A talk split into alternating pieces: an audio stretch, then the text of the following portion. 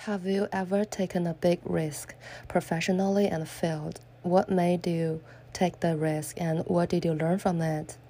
Three years ago, I convinced my company to switch to a new virus protection protection software in November. Our current subscription was up and at the end of the year, and I didn't realize how much work was involved in switching over the whole company.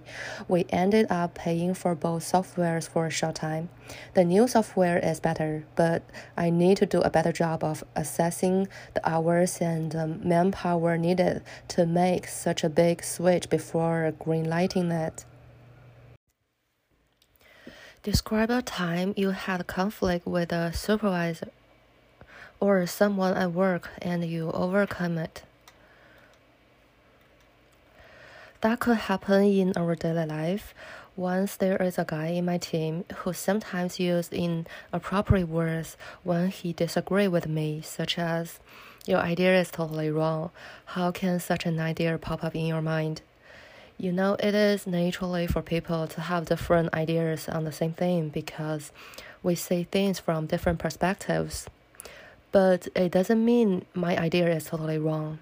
An imperfect idea is the first step to perfect solution.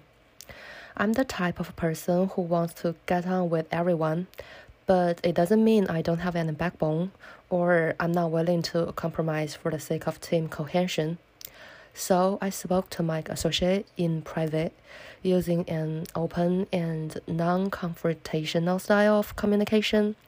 And I asked him why he thinks it is necessary to say such words and what his feeling would be if I rejected his idea in the same way.